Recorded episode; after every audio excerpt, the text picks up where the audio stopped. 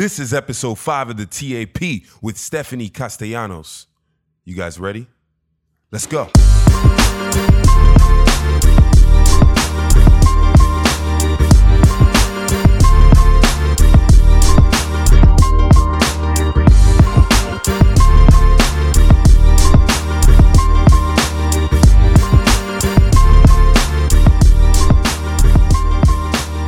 Welcome back, everybody, to the Think Alpha Project. As you guys all know, this is a podcast, a conversation for success for the minority today in health, relationships, career, and wealth. And I am your host, Valentine Ewudo. I just want to thank you all for tuning in, and I'm pretty pumped to be here with you guys today. Make sure, by the way, that you guys subscribe to thinkalpha.net as well as on my YouTube channel because, number one, the podcast is now on video. If you guys don't know, it's on YouTube. You can just search in Think Alpha and then all the episodes will pop up. And then number two, we're rolling in episodes every single week like clockwork. So I don't want you to miss it. All right. So this week we have on the show someone who I've known for almost 10 years since the college days, and she's doing incredible things for the community. My friend by the name of Stephanie Castellanos. And Stephanie is a talent consultant. She's a diversity and inclusion strategist, expert facilitator, and grassroots community organizer. She was born and raised in Inglewood, California. And as a daughter of Mexican immigrants and as a graduate of UCLA, she's the first in her family to graduate from college. She's a co founder for the Coalition for Diverse Educators, better known as C4DE. It's a national grassroots movement to increase teacher diversity in urban public schools. Her trainings in leadership and equity, known as woke shops, which have become pretty popular, has empowered over 20,000 diverse youth, college students, young professionals, and community leaders at over 70 campuses nationwide. She also serves in the political scene, working across more than 30 states, including Florida, for the past President Barack Obama's 2012 campaign. So she's doing real work in the community with a focus on leadership development for first generation students and also students of color. I'm just so proud of this woman and I'm proud to bring to you guys this opportunity to sit down with her. And without further ado, I bring to you guys Stephanie Castellanos. We've got the one and only Stephanie Castellanos. Did I say that right? Yeah, you did say it right. Good. We got you got the, Castellanos. Yeah, you took that Spanish class. With the two L's? Yeah, you got the Come yeah. on, I gotta be cultured, you know what I mean? Yeah. So, um, first off, thank you for being here. I'm excited. Um, yeah, this is exciting for me too. I mean, it's this this is just dope. I'm just Yeah. excited. So, all right. Um, now we have an amazing, amazing. We're gonna have an amazing time. We already Yeah. spent the last like I don't know, what was it, an hour or something? yeah. Trying to not really catch up too much because we wanted to save it for the good. I was like, wait, wait, don't talk. Yeah, yeah, yeah. But um, okay, cool. So now let's go into let's go into what you actually do. You got a lot going on, and we've known each other for quite some time, Yeah. like ten years. I think. About a decade. Yep. Time flies. crazy. It's so crazy. It is. Um, so what am I up to now? Wow, that's a good question. Um, so I left. I was telling you that I moved from the Bay Area recently, less than six months ago. Yeah. I left my traditional nine to five. I would say nine to nine because we all know that those nine to five. hmm Um, I left my traditional paycheck. I would say, let's say that to um, first travel for a couple months. I backpacked alone through South America and. In that time, I thought I'd have some really good time to reflect and see what I really wanted to do. Moving Yeah. back to LA, back home, I felt a big urge to just kind of reconnect with my community. Um, particularly, I'm from Inglewood, so I moved back to Inglewood. Inglewood. Um, we're cool. up to some good. Good. Uh, a lot of us are up to some good. Um, so I moved back to Inglewood uh, right after traveling, and and so what I've been doing since is running my organization full time, which is a nonprofit that works to get more teachers of color into urban communities to teach. Um, and so And that's the C4D. yeah, that's the Coalition for Diverse Educators. So I'm currently doing that full time as the executive director and co founder.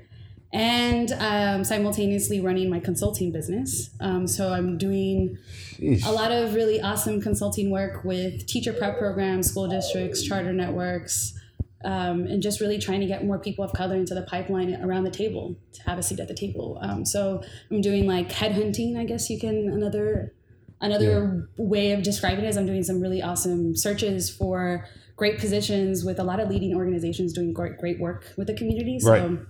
staying staying busy doing that, and then I'm really excited because I actually had reached out to you. Um, to be on, Yeah, you did. yeah, I reached out to you initially Yeah, you did. uh, to be on a podcast that I'm really excited to be launching within the next couple months called Woke Talk, um, which is a jump or it came from, I would say. Um, I had these trainings that are equity centered training called woke shops. So it's like Mm-hmm. Right. workshops, but it's like a play on When that. I first saw that, I was like, Mhm. "Oh, that's dope." Oh, yeah, yeah. yeah, It's, So I was it's like- so yeah, so I have these trainings called woke shops, and I've done I've done these trainings and reached about twenty thousand students of color around the country. So Um, crazy. but essentially, what they are is I'm trying to have critical conversations around race, equity, power, privilege, how our identities affect the everyday work that we do for students of color um, on the ground. So, like college students, young professionals. I, when you, I, the initial idea came just really wanting to inspire people to go into education and social Yeah. justice work. Um, and saying if people really knew what was happening in their community, if people really knew the gravity of the teacher shortage crisis, they would be inspired to be a teacher like they always wanted. But a lot of the times, especially as a first generation college student, or a lot of my friends were a lot of friends that were students of color, they were being pulled in different directions, being the first people to go to college. They were like, "You're going to be a teacher? Like, how are you going to be a teacher and go to UCLA? Like you, you're the first person to go to college. There, you have a financial responsibility to your family in many ways, but also you, you're carrying that torch, right? You're you're blazing that trail. So. Um, the coalition and the woke shops really came from from the idea of a i was doing i was interviewing hundreds and hundreds of like literally hundreds of students of color through my work um, doing this work with johns hopkins university and urban teachers oh wow. and what I was realizing was they're just students of color, me, myself, we had to learn how to navigate it. We had to learn how to interview. We had to learn how to write a resume. Yeah. If you look at my first resume, It was- yeah. oh my gosh. I'm sure it's, I mean, I, it's funny. I had, I think I had like an email that was like, like in, NSYNC forever. I don't even, it was like some inappropriate. you put it on the unprofessional- resume? I No had that way. as an email at one point. I was a big NSYNC fan. but n- n- Yeah, so I'll just say that. But What about Backstreet Boys? I know. Let's not, we can't. No. gonna Oh, you choosing no, one? we're gonna have problems. No, we can't Come do on. this. Um, so I had to navigate these things that I'm sure you did, and it took trial and error. Yeah. So what I was really trying to do is just give an opportunity to share the resources of what I've learned um, along the way, um, looking through all these hundreds of resumes and thousands of resumes. Um, and what I started to notice was that students of color, we started to see a big peak in applications and students of color being admitted into these programs. And so um, From wait, from what? what I was you doing were directly trainings. doing. Yeah, so we started to really look at this impact and say, so I was doing recruitment and admissions for an organization called Urban Teachers, which is Okay. an amazing, amazing organization that works with Johns Hopkins and looks at teacher preparation in the way that you're supposed to train doctors. So instead of throwing teachers into the classroom within a year or two, Which is what or, or actually six hap- yeah. weeks, you know, like you're really going in there and training teachers, giving them a one year residency, like your nursing Wow. residency, Yeah, right? yeah, yeah, absolutely. Um, and Wow. they're, te- they're in the classroom with the master teacher. They're really getting hands-on training. They're getting their credentials. They're getting their masters from the top graduate school in the country in education, and then they get three more years of uh, they signed a contract to work at a school for three more years, a four-year commitment. So for me, doing that work all over the West Coast, like I was, tra- I don't know if you remember me bouncing around. Yeah, you were uh, I was still, like still all, all over. over the yeah, place. I was I was bouncing around everywhere, and part of that just came from that. Like it was just me recruiting and looking at recruitment in a different perspective. Don't show up at a career fair because career fairs don't work. Like, did you? How many times did you go to a career fair as an undergrad? Where you Maybe once. Maybe once, right? Yeah, How many times did you step foot in your career center? I mean, be honest, right? I Yeah, mean, I nah, I- never did. I yeah. never went to a career fair. So why are recruiters who want to connect with students of color going to career fairs to hire people? You're just not going to find us there. Hmm. And so what we do, the coalition does, is really do grassroots organizing. We connect with, you know, Latino, Greek, and and Black Greeks too. And we do these professional development workshops. In return, we provide a service, right? We provide the support system to gatekeepers, people who are literally reading your application and Right. admitting you. In return, hey, we spread the message, and the chances are we'll probably know somebody that otherwise we'd have never met unless we went into like uh you know like we did the national conference for Hermanas Unidas last year, and I was a keynote speaker. I actually know that organization. Yeah. Yeah, yeah. And so we did that instead of going to career fair. I'm like, hey, why don't we all just sponsor these really dope conferences of color of students of color and in, the, in return we bring a resource fair to them but we bring a support system too so it's like a win-win situation So, Right. you know um, so that's that's exactly what i'm doing now so that's the coalition work those are the workshops um, and the podcast came from those conversations literally students feeling sometimes in brought into tears really sharing their personal experiences and saying how can we how can this platform be a bigger voice for people of color to show Exactly. the dope work that we're all doing around the country that people aren't talking about um, so yeah that's that's what i've been doing Yeah, that's that's so crazy. So okay, so just in a nutshell, you said so C4D, yep and that's still running. That's yeah. That's we like just, we just launched last week the our recruitment season. So we just had we have monthly webinars for our partners and Yeah. we just strategize on like what's happening in recruitment in real time how are we all attacking the different issues and challenges and so we meet every month That's so crazy. Okay, so now let me ask you a question. Okay, so why I know that C4D started, and then Yeah. now you have workshops. i have workshops yeah Mm-hmm. You had or you have? i have that's still happening Okay, good. i have You better be. saturday actually It, yeah, it better be Yeah. great, great, great. So now I know you you just told a story about, and maybe I might have missed this, but you mm-hmm. just told you just told a little bit about what workshops and C4 C4D is doing. yeah right? Now, so talk about like how did you come about it? Like, what did something happen for you for that to, to to spawn, or like what spawned that? What spawned the how did c I want to know about. come I want to no. I want to know about the workshops. Oh, the woke shops. Yeah. So, I, I mean, to be very honest, the part of the strategy that I was using was very unconventional, and I had to really push back against like my boss, um, a lot of people who didn't understand why I was advocating around the table to do these strategies that nobody had ever eh, had data on whether it worked or not. Huh. And so I felt like I there was a lot of pushback. Like, what do you mean we're not going to go to career fairs? This because I had a lot of agency in like how we strategize in, in different regions. And so for me, it was these woke shops really came from me being on the ground, organizing students of color and students of color saying like when I would have the conversations about the teacher shortage crisis and why this organization that's a four year program versus like a one year program mm-hmm. exists, students wanted to hear more. They were like, wait, what, what? There's what's, you know, 50% of teachers leave the classroom by their fifth year. 22,000 teachers that started today, this week, will be dropped out of the classroom to never return by the end of the school year.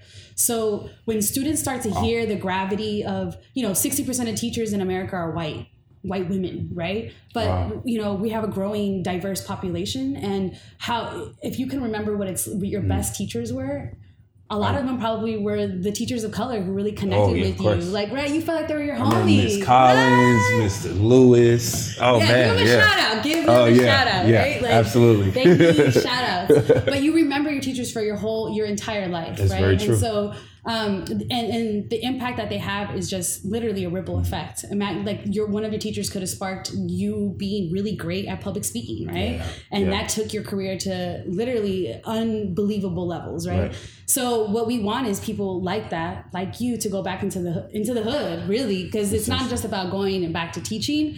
Like go where you're, you're needed. Go where roll up your sleeves and go where it's it's it's harder, right? You have to connect a little bit deeper. You have to put extra practices, more effort to connect with parents because there's a lot of barriers for parent engagement.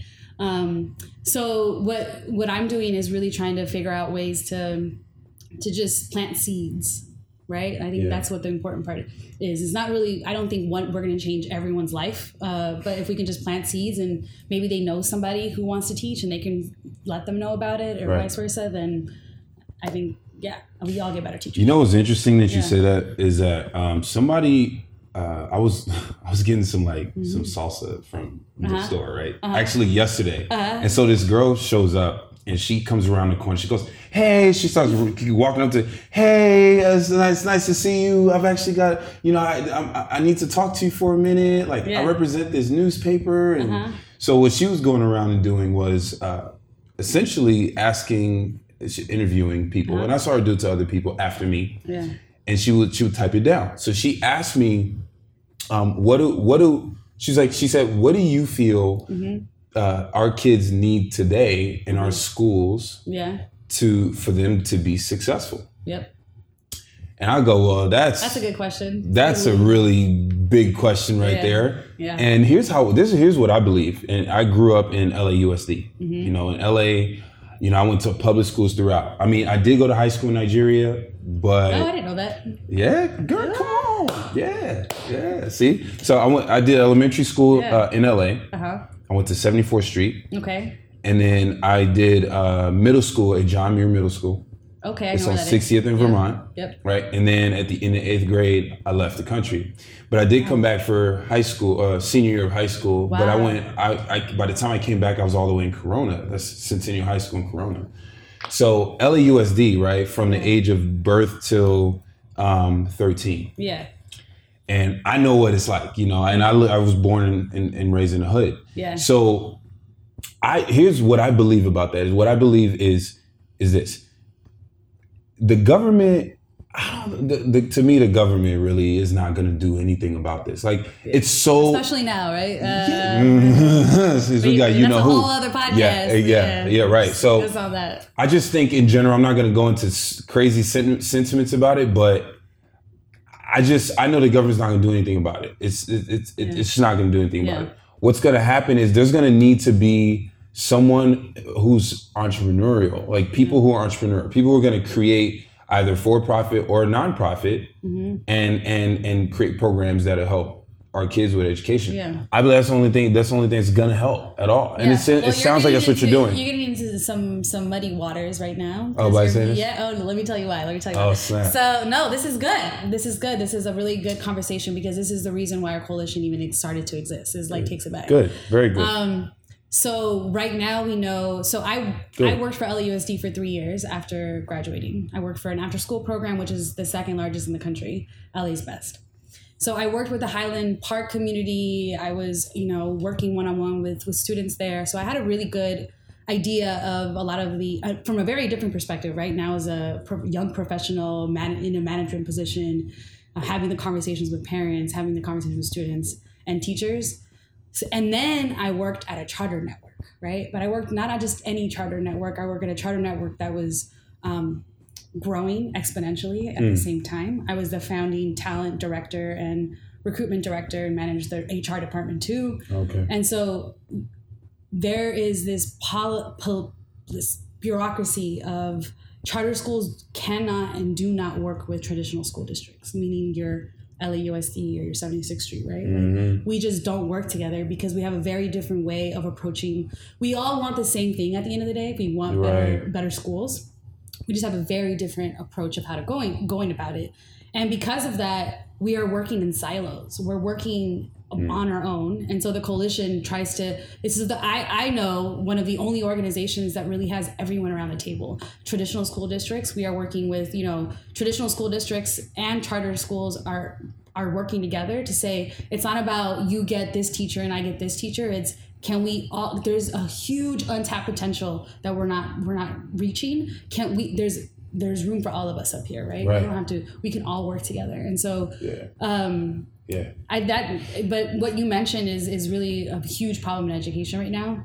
Um, you mentioned government not being able to do anything, and that's the fight. It's who can do something. And one side says that traditional school districts are too slow to do anything. It takes them takes them too long. They're like snail snail I- mail, right? I like, agree. Right? I And, agree. Mm-hmm. and we just need something now. Like we need change now. We don't have time to waste. Communities of color are falling behind at exponential rates.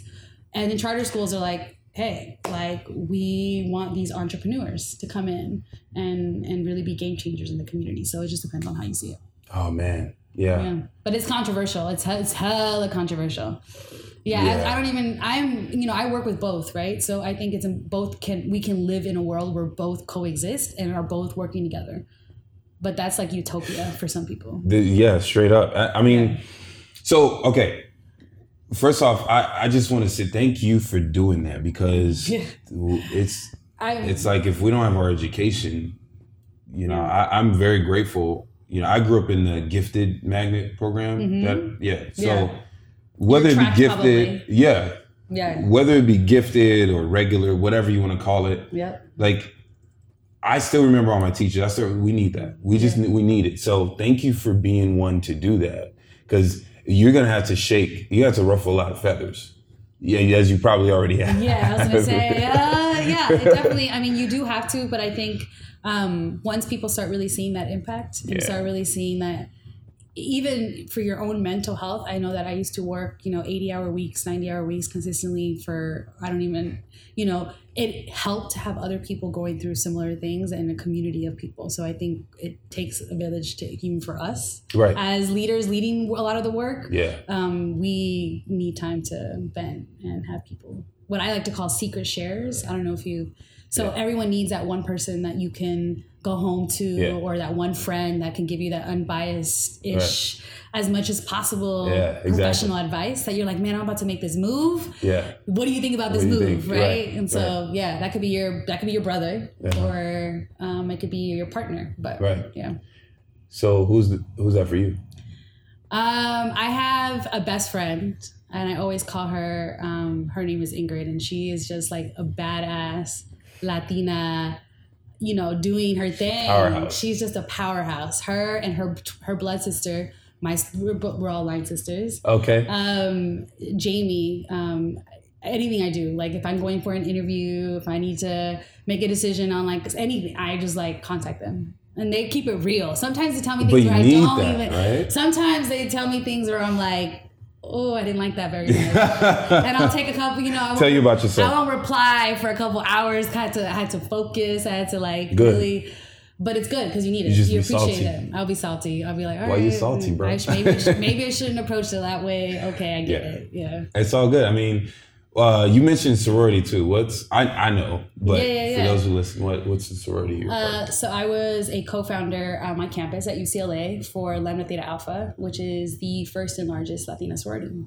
Um, so I was part of the largest line in the history of our organization, which is a line of 29, which you know a line of 29. That doesn't happen. That doesn't happen, but we were some. I mean, we had an interest. Oh, I group. know y'all were some. We were, yeah. We had an interest group of like 80. You know what I'm saying? Oh, it's, okay. It's your. So we had a big interest group of like 80 girls. We just like took over UCLA, um, and it ended up. Oh my we ended up God. crossing 29, yeah.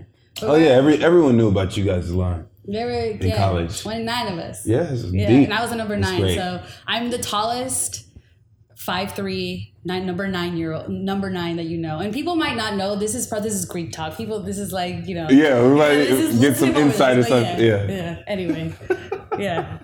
That Greek, yeah. So that's actually how we ended up meeting, yeah, because yeah. through the Greek circles, which is so cool. I, I just think that's really cool. Yeah. So okay, so let's let's talk about uh, your background in you growing up in Inglewood. Mm-hmm. Like, I want to know something that I want to know a challenge, something that challenged you in your life, um, growing up in Inglewood Yep. as a first generation um, with immigrant parents. Yeah. What What are some challenges you you can remember that you had growing up? Yeah. Well, I mean, I bounced around a lot in Inglewood to different schools. Um, so I was always, I was, I'm always like the new kid. I feel like I was always a new Oh, kid. really? Um, and I grew up with my parents up until about, you know, my parents separated when I was like eight or nine. And I, I would consider myself growing up with a single parent. Um, really with my mom. I, after that, it was just me, and my mom, and I have three brothers. I have twin brothers. So, hey. Oh, really? You didn't know this? Yeah. Yeah. I mean, it's been I ten mean, years, it's been so 10 years, come yeah, on. yeah. So I have twin Wow. older brothers, Chewy and Louie. Isn't that funny? Louie. You know, Jesus, Jesus, but you know, we say in Latin- Mexico, we say Chewy. um, so, uh, and I have a younger brother uh, who's married. I have a niece, a goddaughter. She's and he's 21, I believe. So I'm the middle kid, kind of, because Mm. twins. So I'm the middle kid. Um, and so for me, growing up in Inglewood, um, you know, I was the first person to graduate from high school in my whole family. And so my brothers dropped out of high school. My parents didn't go to high school. My mom went to eighth grade, um, up until eighth grade. so I didn't really, I didn't think college. I honestly, it wasn't something that I thought about very often. Um, so growing up in Inglewood, I also didn't have other people that were talking about college very often. Um, and but what I did have was really, really awesome teachers. That's cool. Hence why I'm See. passionate about this work. But I really feel like I had this one teacher, Ms. Dreyer, who passed away a couple years at Hawthorne High School. Um, so I ended up going to Hawthorne High, which is right next to Inglewood Yep. um, she was like, you know, you can. Have you thought about applying to UCLA or you know, I, my dream school was Northwestern, which I- Okay. yeah, which I was going to go to. But then you go through this, and this is this is an interesting perspective as first gen. Was I got into these top, you know, top ten Ivy leagues. You know, I got into, and my mom was convincing me, doing everything she could to convince me to not go. Right. So she was like, Why? you got to stay in LA. Like Oh. you can't go, right? Leaving home is like what? You're going to be 18, you're the first person to leave home, you're the first one to go to college in your entire family. So leaving to Chicago to Northwestern was not like even though it was like North, I was like Northwestern. Northwestern, right. I had dreams, you know? And she was like, no, you're not going to go. Um, and so she's like, if you stay, if you stay and go to UCLA, in my head, I'm like, well, you know, UCLA ain't that bad of a school, you know what I mean? It's not like I'm really falling back, you know? Right. Right. Uh, she's like, if you stay, I will buy you like, uh, you know, this car, this new like car. And I was like, you know, I was like, what? I get a new car? She. I get to stay.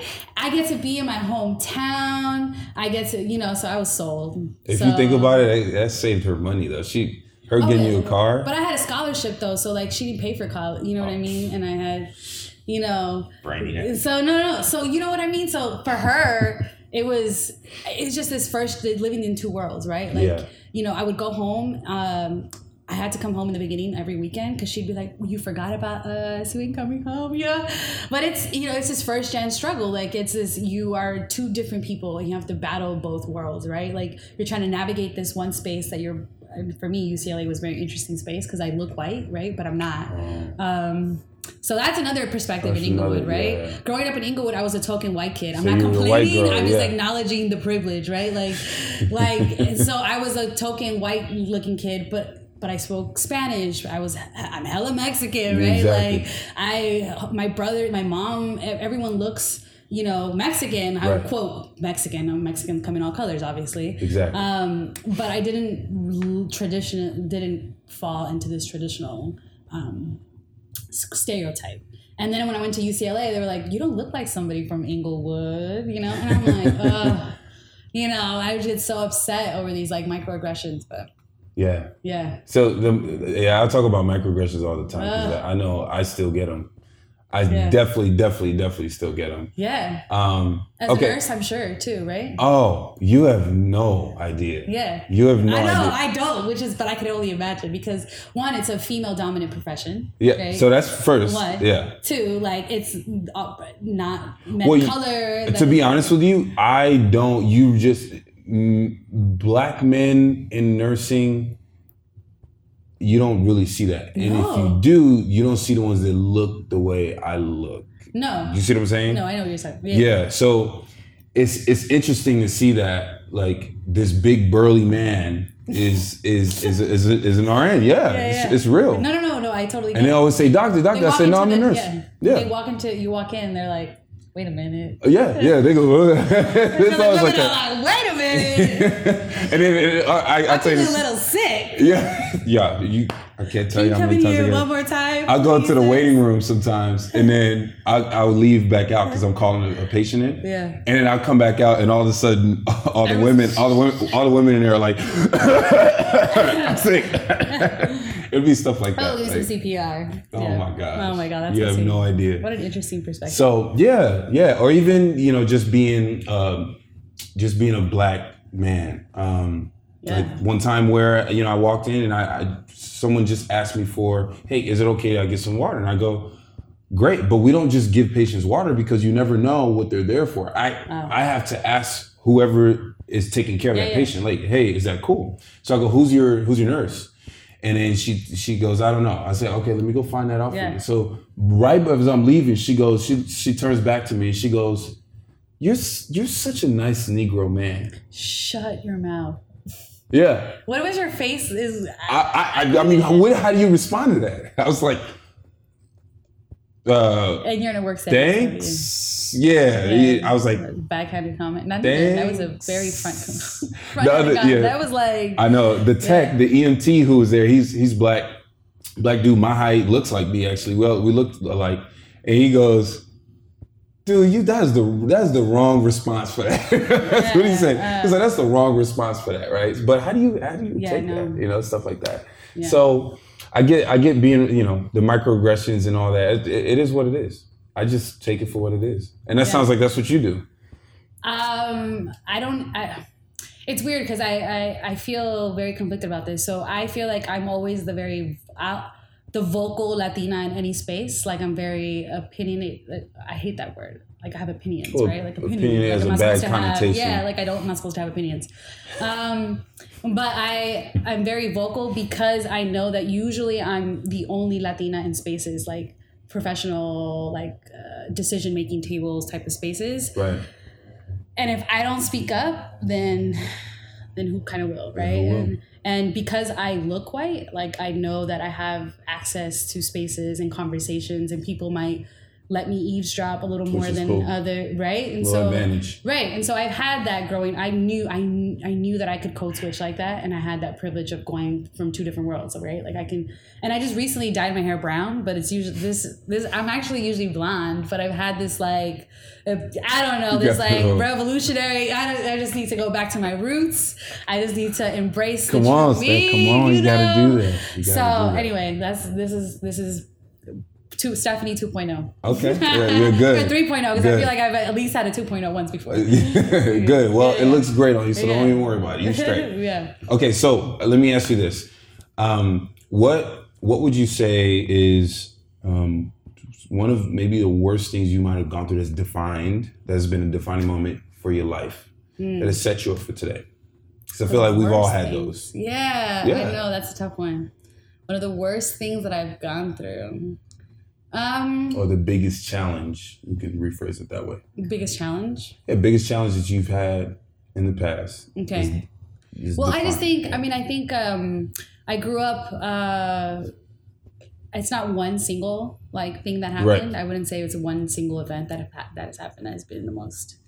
Um, but I would just say it's a culmin. It's an aggregate of these types of events, which is really just growing up. Um, really trying to figure. I think navigate getting a mentor, like getting mentors. I think for me was really hard to have, like growing up. Mm. Um, of course, my mom, you know, was a mentor, um, Yep. but I think she, I mean, she, I, I know she was a mentor, but she definitely mentored me and taught me a lot of grit and, and hustle, right? Like she taught me that aspect that I think is important.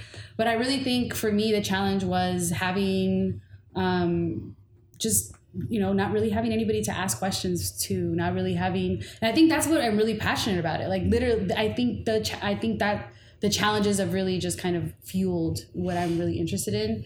Um, i think professionally though i remember working um, for the obama campaign and that was the hardest job i've ever had Wow, how was that? hardest job i ever had and i don't think uh, anything else will ever compare to it um, Huh. so I was working in East Broward County in South Florida, which is the county that swung the state, which is the county that is like, you know, for the Obama campaign was def- defining, right? Right, right. I worked there in 2012, um, and I remember calling my mom almost every week, crying, wanting to go home. Like that's how bad it was, right? Like, and I could, I thought I could tough it out, you know, but How long know, did you work there for? I was out there for out yeah, I was out there. I was out there for a little bit less than half a year, um, but you have no days off, not one. I had not one day off. Um, So wait, wait. So what do you mean? So w- let's say a, a working day. Yeah. What do you? What's the time? What's okay. the schedule? So you wake up, you're at the office. So I managed an office Uh-huh. at, for the Obama campaign, and there was I had about 25 to 28 precincts that I managed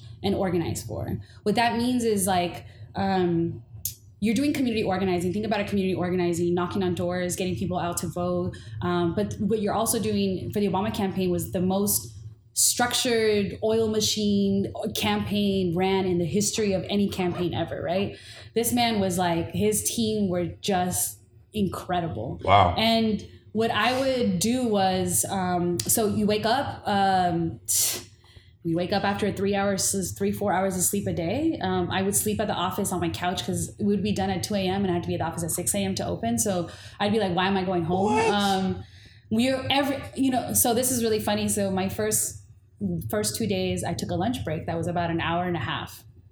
And I remember taking a lunch break, getting back, and one of the coworkers that was there was like, "Where were you for an hour and a half?" And I was like, "I'm on lunch, like, thinking, like none of your business, you know."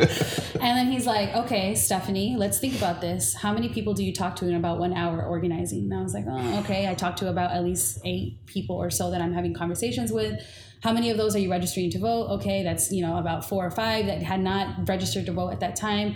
Okay, so you take a lunch break, you multiply that by the time you're here. Think about how many votes and how many people you're not talking to by taking a lunch break. And I was like, the world on my shoulders, like real, but that, was, real, real talk was, though That was good. but real talk. And so I was like, so I became. It was so hard Wow. because you know I you know I was I was living with a volunteer. This I love her. She's is, she was a retired doctor. Um, this white lady, her name was Trudy, who had a blind poodle and lived on the beach in a condo. And I touched the beach twice in my time there, and I lived on the beach. Beach ain't happening. Yeah, so that was like the hardest No experience for for me because it was just really like literally tiring to your bones hurt. Like literally, I would like not be able to get out of bed. I would get sick. You had to go to work, um, but you also just felt like you had to work. Like the election was that close Yeah. and that important that you had to be out there. And so the the pressure I think was just like kind of ate me up. But What did- now. What did you get from that? Like, what did? Woo, what did I get from did- it? like, Aside looking back. the doors that all opened Open after. for you? Yeah. Oh man, like professionally, that was like the best decision I've ever made. Like for sure. Really? Oh yeah, I I got the job, um, and three days later, I was like, literally, I heard about the job. My friend hit me up, and this is a this is a lesson to be learned for people. Okay, this is a big like life tip. Uh, I in social media had a big presence talking about politics. Right, I was Uh-huh. always talking about politics. So I was building a brand for myself that I didn't even know I was building a know. brand for myself. I didn't know. This my friend Bertrand knew this, and he knew somebody who was on the ground working for the Obama campaign, and people were dropping like flies at this time because things are picking up. Yeah. And so somebody dropped on their first day, and he was like, "Hey, I know somebody. Let me connect you. Ask me, would you be down to move to Florida at the end of the week?" And I was like, "Wait for wait what?" Um, and I was like, "Well, tell me more." Like for the Obama campaign, I was like, "Say no more." I was working somewhere at LA's Best told my boss, my who is now my mentor, told her, and she's like, "Girl, I don't care what you're gonna go and you're gonna have a job when you get back here, the same job." And they just believed in me and believed that this was an opportunity that I had to take. And um, so I left. By the end of the week, I was living in Florida. Um, who would have thought, right? All from really a mess like my social media platform that I had used, and I can't tell you how many other opportunities that come from that, but like it's just really that idea like you you really don't know when you're building how you're building your brand or setting yourself up for your life work. I don't like to call it your you know I, this is your life work. This is not my career. This is like literally i'm living my my passion. So yeah. So i people like to call it work life balance. I like to call it life work balance because you really look at like your life should become your first priority and language matters and it's really about like setting up work after around your life vice versa which i had a lot of problems with i don't know if you have are you talking? yeah i you know i was a little yeah so that i struggle with that all the time i think i'm still struggling I'm just getting to. I'm just getting to the point where I, I, I said, you know what? Because what what happened for me was I was trying to chase a goal, and I was Yeah. like, I gotta get this. Yep. So until I get there, yep I'm not doing anything. I'm not going anywhere. I'm not, you know, even my family. I'm like, y'all, I'll be that. there soon. Yep. I, you know. Yep. Now I can't. It's now become a part of my life. Like I have to make time for it. yep Yeah. So it's hard though yeah it is it is hard. It is hard. So I I've been trying to do this uh 5:30. I think I told you this. Remember waking up early rule? Um How's that going? It's going. I'm I it's more it's going more than that. So the you know, I was reading like most success, successful people that rule about waking up at 5 a.m. They're like at the gym doing think about all the time that we can be if we have three extra hours to ourselves where the world is quiet. Yeah. Right? So by the time I usually start working 8 a.m., people are already like at the gym, already had breakfast, already checked their email, already set up their day. I want to be that person. I just I need to be that. Yeah. Yeah, I aspired. I tried that two years ago. No. I just was sleep deprived. Yeah, but you have to be disciplined about going to sleep early. Yeah, that's the hard that's, part. That's the thing. And. I'm an owl, so that just doesn't work out. So I have to. It's you know adjustment. Yeah, it's yeah that. Yeah, if you can do that, Yeah. more power to you. You know, I, I actually follow Gary. Do you know Gary Vaynerchuk? I don't. So I follow Gary Vaynerchuk, entrepreneur, Yeah. big guy in social media right now. But what he talks about is uh, he goes, you know, look, it's, it's to me, it's not necessarily about when he goes when you wake up. He's like, look, I wake up at like six, which is still early, right? It's hell early. It's still early, right? And then he goes, it's it's really about when you. It's what do you do when you wait when you're awake. It's like what do you do when you're Yeah, awake? work you know? smart. But you know what? Even me, I would say I I have some good habits in place. I, I feel like I know for sure before I go to sleep, I always plan my day. Okay. The next day. Mhm. I get on my phone. I have a task uh, manager, Yeah. and I just I do this, do this, do this, Yep. do this, do this. And what what I notice when I do that, Yeah. the next day, oh, it's just boom, boom, boom. I'm just knocking it out. Yeah. Do you schedule your hours too from this time to this time? Because I've gotten to do that, and it's become easier for me. when I do That's that's the next. That would be the next step in terms of a task. Yeah, so I'm like, okay, I do it this for time meetings, this time, I work for this. Yeah, not for tasks. I've been getting better at that. It's been changing my life. Yeah. I know. Yeah, because otherwise I get distracted. So I will check my email. But if I only have, I check my emails at this time, Yeah. then I only check my email at that time. And so I get product. I'm more productive. Yeah. But anyway. we gotta learn from you about that. Yeah. Well, I'm, I take little things from everybody, right? Yeah. So like, you tell me something, I'm like, hmm, that's a good idea. I need. Yeah. I need to. I need to learn from that. Okay. So all right. Let's. Another thing I wanted to ask you is this: is like what. What are what is what are some things that Mm-hmm. you feel like people need to understand in their life to get ahead that you know that they're missing? A lot of people are missing. Yeah. So, um, man, I would say number one is that what people are getting taught in schools, what people are getting taught when they're in college, is is it's not really teaching you how to find your passion. And I think a degree is irrelevant if you don't know what your passion is. So I've I interview so many people. I mean, I talk to so many people about their what they're passionate about, or when I talk to people about positions that I'm trying to hire for, and they're like, "What do you want to do?" Right? This question, mm-hmm. like, what wakes you up before your alarm?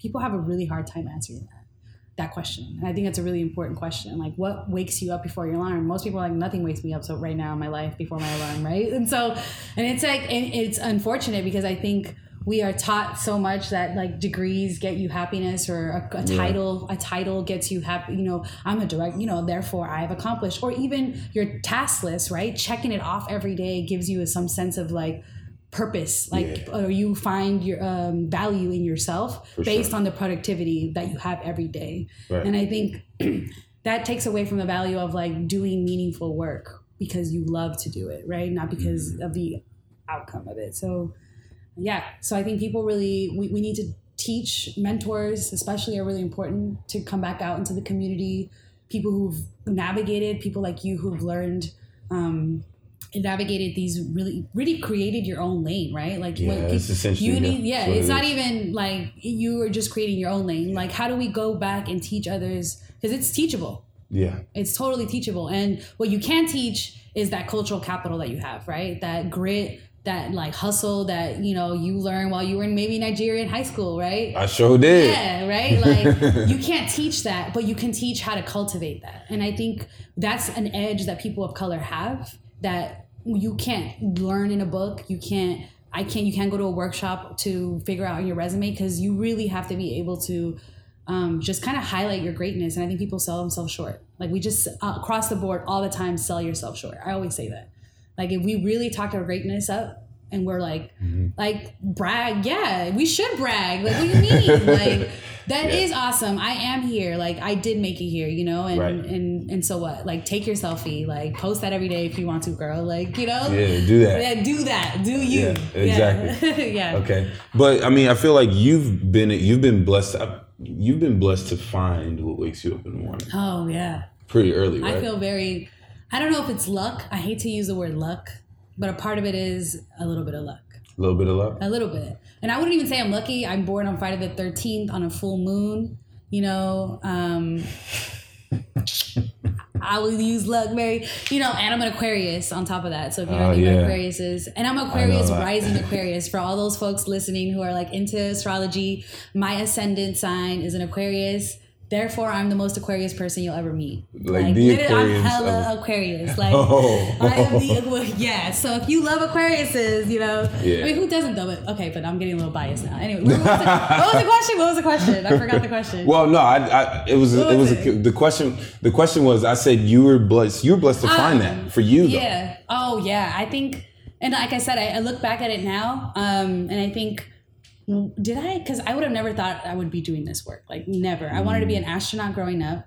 Uh, like a, s- legit, like I legit wanted to be an astronaut. This wasn't like no, I was like I'm going to go to space camp. Like this is gonna, you know. Um, but I've always been one of those people that whatever I'm into, I'm into it. Like I'm enthralled, like a hundred and 100%. Like whether I'm an NSYNC fan, I, I am the most gosh. hardcore NSYNC fan. I was like waiting, camping out for tickets. I was Justin Timberlake for Halloween. Like No, you weren't. yeah, I will. I have. wow. I have. Yeah, I have receipts. I can Wow. show you. Um, so whatever it is, I go 100. percent And I think when I was younger, it was a setup for what I'm doing now, which is like this human capital recruitment talent space because you know, I I told you this earlier, and I'll say I won't even be ashamed of it. When I was in college, I did like college. I was a club promoter for a little bit, right? Like the turn up. what? right? But you can have this sophisticated ratchet type of like, why can't why can't we be intellectuals Yeah. and have fun? Like, why can't we do both? It's called being well rounded. That's Right. you're well rounded. I think somebody in one of my workshops used, "Girl, you are bougetto." She said. I've heard that one. Yeah. Wow. So I was like, hashtag bougetto because, you know, and Miles has a sophisticated movement going on. So, um, Yep. yeah. So I advocate, I'm all for the sophisticated, you know, being intellectual, being, you know, owning your own lane, creating it, um, hustling, and at the same time being able to have fun and be social and still be you, right? Like I'm still Stephanie from Inglewood, right? The block. I'm still Stephanie. Yeah, I'm still Stephanie from the block. Step from the block. Steph from the block. Yeah. no, that's that's that's great. Yeah. What and and uh, you know you now for people who are listening, right? Yeah. Because let's just be honest, you finding what you found and being involved in this and in your twenties and finding Mm-hmm. that you're not like most people. Yeah. So if someone, let's say, if my a friend of mine who's in her, her mid twenties, she Okay. came to you, she goes, "Yeah, I'm lost. Yeah, I do career What do I do? coaching. What do I do? Yeah. What do what do I do? Yeah.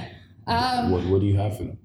yeah, I think so there's two two types of people that come in that space, I think. One is um, I've been doing this work and it's just not fulfilling for me, right? So you found something that you're like maybe good at or something that you're like excelling in.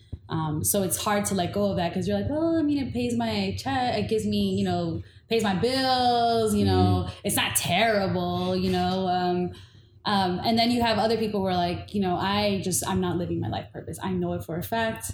I I'm frustrated. I don't want to be in this space. Um, I you know I hate going to work, and that that feeling I've had at one point, right? Like I remember having a feeling where I'm like, oh, do I really have to be here? Um, I would say one of the biggest things is to really sit there and reflect. For me, I put in practices to to really tap into what I'm really passionate about. So these are like I meditate very often. I So think that's one of your that's, practices. That's one of my practices, and I'm not saying that's going to give you enlighten you with what exactly your purpose is in life, Uh-huh. but I think one of it is really being able to sit with yourself and reflect and understand what the, the meditation piece for me is really understanding how to really go with my what my body feels and intuition because i think Yeah. intuition if i would have listened to my gut a lot of times i think i would have avoided a lot of barriers and things that i hoops that i jumped through right um although they made me where i'm, I'm it's where i'm at now but i do i'm trying now that i'm 30 I don't know, um, I'm really trying to be much more like work smarter, like you said, right? Like Yeah. be more strategic, and my next move has to be uh, the best move. My next Mm-hmm, move better be what is that? My next move better than my my wait. My last move, or what is that? My next, my best. Okay, we Oh, gotta just keep. Yeah, you know yeah, I mean, I, though, yeah. I got it. um, yeah. So I would say put in practices where you give yourself whether it's journaling, as I do that too. That's really important. Or you get your ideas out. Um, and then I think reaching out to somebody who you see already doing some of the work that you like. If you would wake up like and um, be in your ideal job, think about that. What would it be? What would it look like? What would it feel like? Would it be an office? Would it be outdoors? Like for me, I can't go into an office. Like I can't see myself at a do desk. So guess what? I already narrowed out. I already took scratched out hella jobs and careers, right? um, but I love talking to people. I love like I love the interaction. So really sit there and think like, what is it that it really fulfills me? What am I really passionate about? Break that down to the most fundamental, like whether it be like literally being in a sunny location, right? Like, well, you're kind of narrowing some things down, right? Even spaces, cities you want to live in, right? Um, and then really sit there and put in these practices where you're figuring smart goals, right? So short term. So by the end of this month, I will go to two conferences. I will go to one workshop. good. By and then next month I'll p- go to two networking events for the field, or I'll go volunteer at this clinic because I want to be a veterinarian and I want to go check out this vet clinic and volunteer. Right. So you give yourself timelines so you're not just wasting your time either Right. um, say I'm going to do this for X amount of time and really stick stick with it. Because if you can't even stick with the small timelines, then Then- you're not prepared for the life change, right? Like the commitment that it takes, the hustle that it takes to really change and really commit to a career that's your life work. Right. Absolutely. Absolutely. Wow. Wow. Now you just gave some nuggets. Nuggets. Just some listen. straight, some Yeah, throw some bones, throw yeah. some bones. No, that's that's great, and I mean, I I could add on to that so like so much, and. I mean that's the purpose of this podcast. That's why you know I called it the the Think Alpha Project is because you know obviously the word alpha that that representing the best version of you. Yep. You know the version of you that is affecting change that you're living, you're self actualized, you're living Yeah. out who you want to be and who you are Yeah. but it takes the work it takes it takes what you're saying Work. to get there yeah, Like discipline. Like I've realized that um, I've been relying a lot on talent. Um, and I think a lot of us, right? Like a lot of a lot of us rely a lot on just talent. We're just good at this, so whether we try or not, this is this is we're just going to be good at it. But how do we become great at it, right? And so, like, mm-hmm. I think part of it is not just relying on talent. You really have you really have to have systems. You really have to have strategies, skills that you put into place. Whether it's your calendar, your night before the routines. For me, I like a little bit of a dive in mental health. Like, I have anxiety, and so for me, like in stressful situations at the Obama campaign and things, if I don't have systems, routines in my life that I know are constant, like my life will be like, uh, like I just don't want to deal with it, right? So I think for me, having especially those that are professionals that have some sort of mental health that they're they're they're struggling with, they're trying to balance, whether it's depression, anxiety, whatever it is, like having routines and having these systems and being and being admitting like I have this challenge. I will get my anxiety will go off the roof if I don't do this. Being real about it and saying, and so that's how I control it. oh my gosh Yeah, that's great Mm. wow yeah. let's go stephanie You're so right. that's awesome no i mean well i just want to say all in all um man this is great Yeah, no, I really love this is awesome, and I'm excited for you to come on my woke talk uh, podcast. i mean Which is which is it's, it's almost kind of the same um, type of platform in terms of really trying to highlight dope work that people of color are doing around the country. Yeah. I think mine has a spin around having people add a level of consciousness into their work. So whether you're doing, you know, health, nutrition, whether you're doing entrepreneurship, whether you're doing education, you're you bring yourself and who you are in your community with you. And so I think um, that's what the podcast really aims is like how do you do that? How do you go back to your community? What are you doing to right? So because it's trying to really push this idea and plant seeds that like we're all doing awesome work yeah but what good is it if we're not reaching back out right that's so true.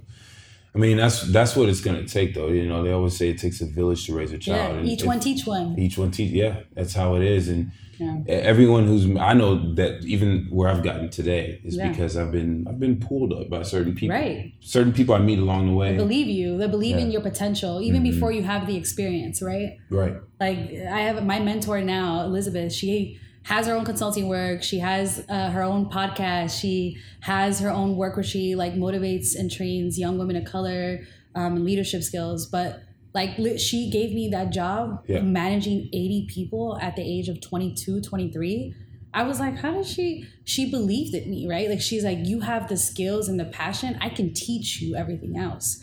And i think it took her being first gen, going to Harvard, and understanding that you know somebody had to believe in her too. She at one Latina point. too? Yeah, she's Latina, first gen, went to Harvard, a D one athlete. She's like dope.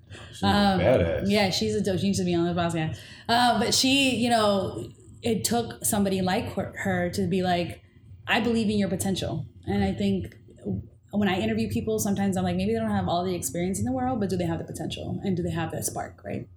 Oh, that's amazing. Yeah, that's great. Yeah. So okay, so where can where can we find you? You can find me. Where can we find me? Yeah, so online, yeah, Instagram. I know so- you're. Yeah.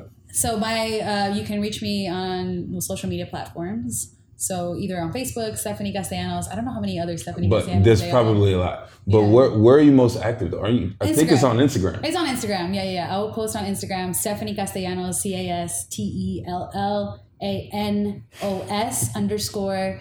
Um, you can oh definitely follow my my nonprofit's organ um, website Right. um, and work. So we are official underscore C for the number four D E. Okay. Um, and you can go to our website c4de.org. Okay. Um, and then I also I'm relaunching my own website. I had it up until a couple weeks ago, but it will be launched by the end of the week. So probably be launched by the time you. Let's go. Yeah. Uh, StephanieCastellanos.com. Um, and on there you'll have um, a lot of the stuff, the work that I'm doing, following a lot of the workshops. You want to attend some of the workshops that I'm doing, get in contact with the podcast that I'm going to be launching soon.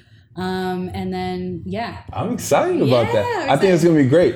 And I'm you know what? And, and just so you guys know, like all this stuff will be in the show notes. So you guys will get it. You know, you go into the website. Um, you guys will be able to. They'll be able to get all this on the on the show notes. So Oh, cool. even even when you when you launch, we'll put it all on there too. dope. Yeah. So okay, hit hit me with the pound. Uh-huh, I appreciate that. So I just want to acknowledge you. All right, I want to acknowledge you for first off being true to yourself. That's number one Okay. because I, I, I, I really feel yeah I really feel like in a world where honestly Yeah. thing you know people are glorifying more of what you can buy on you and yeah. what you can you know you're embracing you've embraced who you are what you're good at Mm. and you're using that to benefit others um, and I, I I just know that's the highest I feel like it's one of the highest forms of you being yourself yeah. Is you. that I, yeah. You know no, I mean, thank you. I appreciate that. Yeah, yeah. So uh, just thank you for being a stand for for others. I think you're Mm-hmm. thank you, a too. Can I do that? Yeah, I ain't done yet. What? Can I I? Can yet. I throw that in there? Yeah, fine. All right. I, I, I was really excited to hear that you're doing this work, so I'm just really excited to even be here. This is like this is you. This is when I heard you were just like, yeah, of course. Like this is you know what I mean. There's just some things that people do that you're like, nat. This is natural. Like this is what you're supposed to be doing. Yeah. And um, it's really beautiful to see your friends who you've. I feel like I've seen you grow. What I mean, maybe we didn't connect in person Right. for so long. Well, I've seen you but grow you see each other yeah. grow through social media, and I don't want to say that I hate that because you don't really know. We need to make more of an effort to connect with people outside of social media, but I do think seeing your growth in transition, and I mean even before nursing, like right, this is when you were still an undergrad, stepping at the step show, you know. I was killing it. Oh, you was killing it. you remember that? Good, good. As long as you remember that. Yeah, but no, thank you. Yeah. Yeah, absolutely. So, um, looking forward to everything you got going on, and yeah, I hope. Uh, I know you're running for office too. You didn't mention. That. Oh, I didn't mention Uh, that. Let's How mention that before we go. Yeah. Um, so part of the work um, that I've been doing is really to get in touch with my community again. So I've left, and since I've left, you know, I can say I'm from Inglewood. I but I've you know haven't really lived in Inglewood um, other than after college. I lived in Inglewood. Um, in a couple years, since I was in the Bay Area, Mm-hmm. um, and so for me, part of that calling was for me to come back into my community, and so um, the Inglewood has been going through a lot of transitions. Um, really, are going to be the next what people call Echo Park Boyle Heights, where they're getting gentrified. And I'm somebody who's organized in Inglewood, somebody who grew up in Inglewood, somebody who um, really has uh, literally all my tias, my tios, my grandparents live on one, li- literally within blocks of each other. We're all like in cool. in the same district. Um, I don't want to see my community change in the ways that I know that it's going to. And so I'm loving politics, loving, you know, I've always thought I would like go into office at some point. I never thought it would be this soon. Um, but I really am exploring the idea that, you know, there's an open seat in my district. Um, the person that's been in the seat has ran for three elections unopposed, has won has won each election by less than 700 votes, meaning um, one, it's a bigger issue. It highlights a bigger issue, which is civic engagement in my community. People Right. don't vote, right? That's a problem. But the other thing is that, you know, it's just business as usual has been happening in our community for too long. And um, that's not what's really been uplifting our community. We've been haven't really seen a lot of change. Um, and so I've been having listening tours where I'm going to like, all over the community, talking to people, seeing what really matters to them and Right. building a platform around really the people, my my tios, my tias, my church, my you know, everywhere Exactly. that Yeah. um, and so I'm hoping that the election comes down in April of 2019 um, to be one of the youngest people ever elected, as well as somebody who's homegrown, right? Like somebody who is from there, which Mhm. um, I think we need more young leaders stepping up to the plate. There are, there are. One of uh, one of my friends, Giovanni, just ran for D- District One. Um, he didn't win, but I think it's about putting our names out there, just giving it a shot and saying I have nothing to lose. Right. Um, I'm going in there to win. You know what I mean? like I'm going in there definitely hungry. Um, because I really feel like this is a very important election. Um. The metro is going to be opening up through Inglewood, so we know what that does to communities. It's a great thing, but it could also, if not implemented correctly, could really harm the community. Um, you have the football stadium that's coming. It's coming. You have the Forum, which has been bought by Madison Square Garden and has concerts all the time, which is awesome in some ways and respects. You have an outdoors, like similar to the Grove, that's going to be opening up with these bougie, um, bad and bougie, bad and bougie stores. You have, you know, you already have the Gap in my community, so I'm like, wait, what? The Gap is here. Um, yeah. So I think it's time. Like I think it's like it's either now or never. Um, so I've been exploring the idea. I've been talking to folks. I have um, a really good network of people who are already in office in in LA that have been, you know, what is it like? What is a day in the life? Like really making sure that I'm being intentional about my next move because it's a big move It's a big move. and a lot to think about, right? As a you know, as a woman, as a Latina, as you know, yeah. yeah. And as a woman, as a Latina, uh, before we say goodbye, mm-hmm. uh, give give our listeners a parting piece of guidance. A parting piece, Piece of, of guidance. guidance. Mm. Um, that's a good question. What would I leave off on? I would say, um, you kind of already said this though, and I feel like this is what I would say, but I think it's really hard to stay true to yourself and what you're really passionate about. And I think um, I have a couple trainings that really focus on like your culture, like building that your cultural capital, what Mhm. we're are what we already have. Right.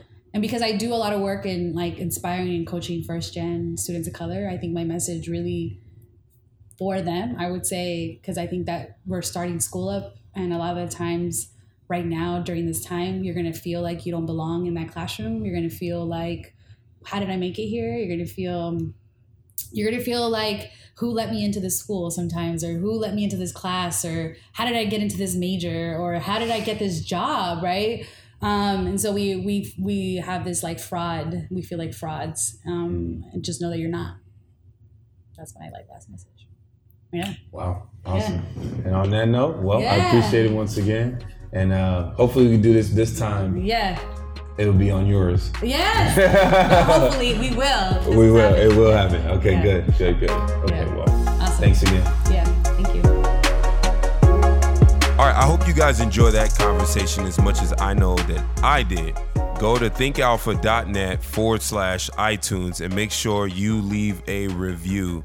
Guys, it would mean the world if you could do that. Uh, if it's five star, if you like this so far, give a five star.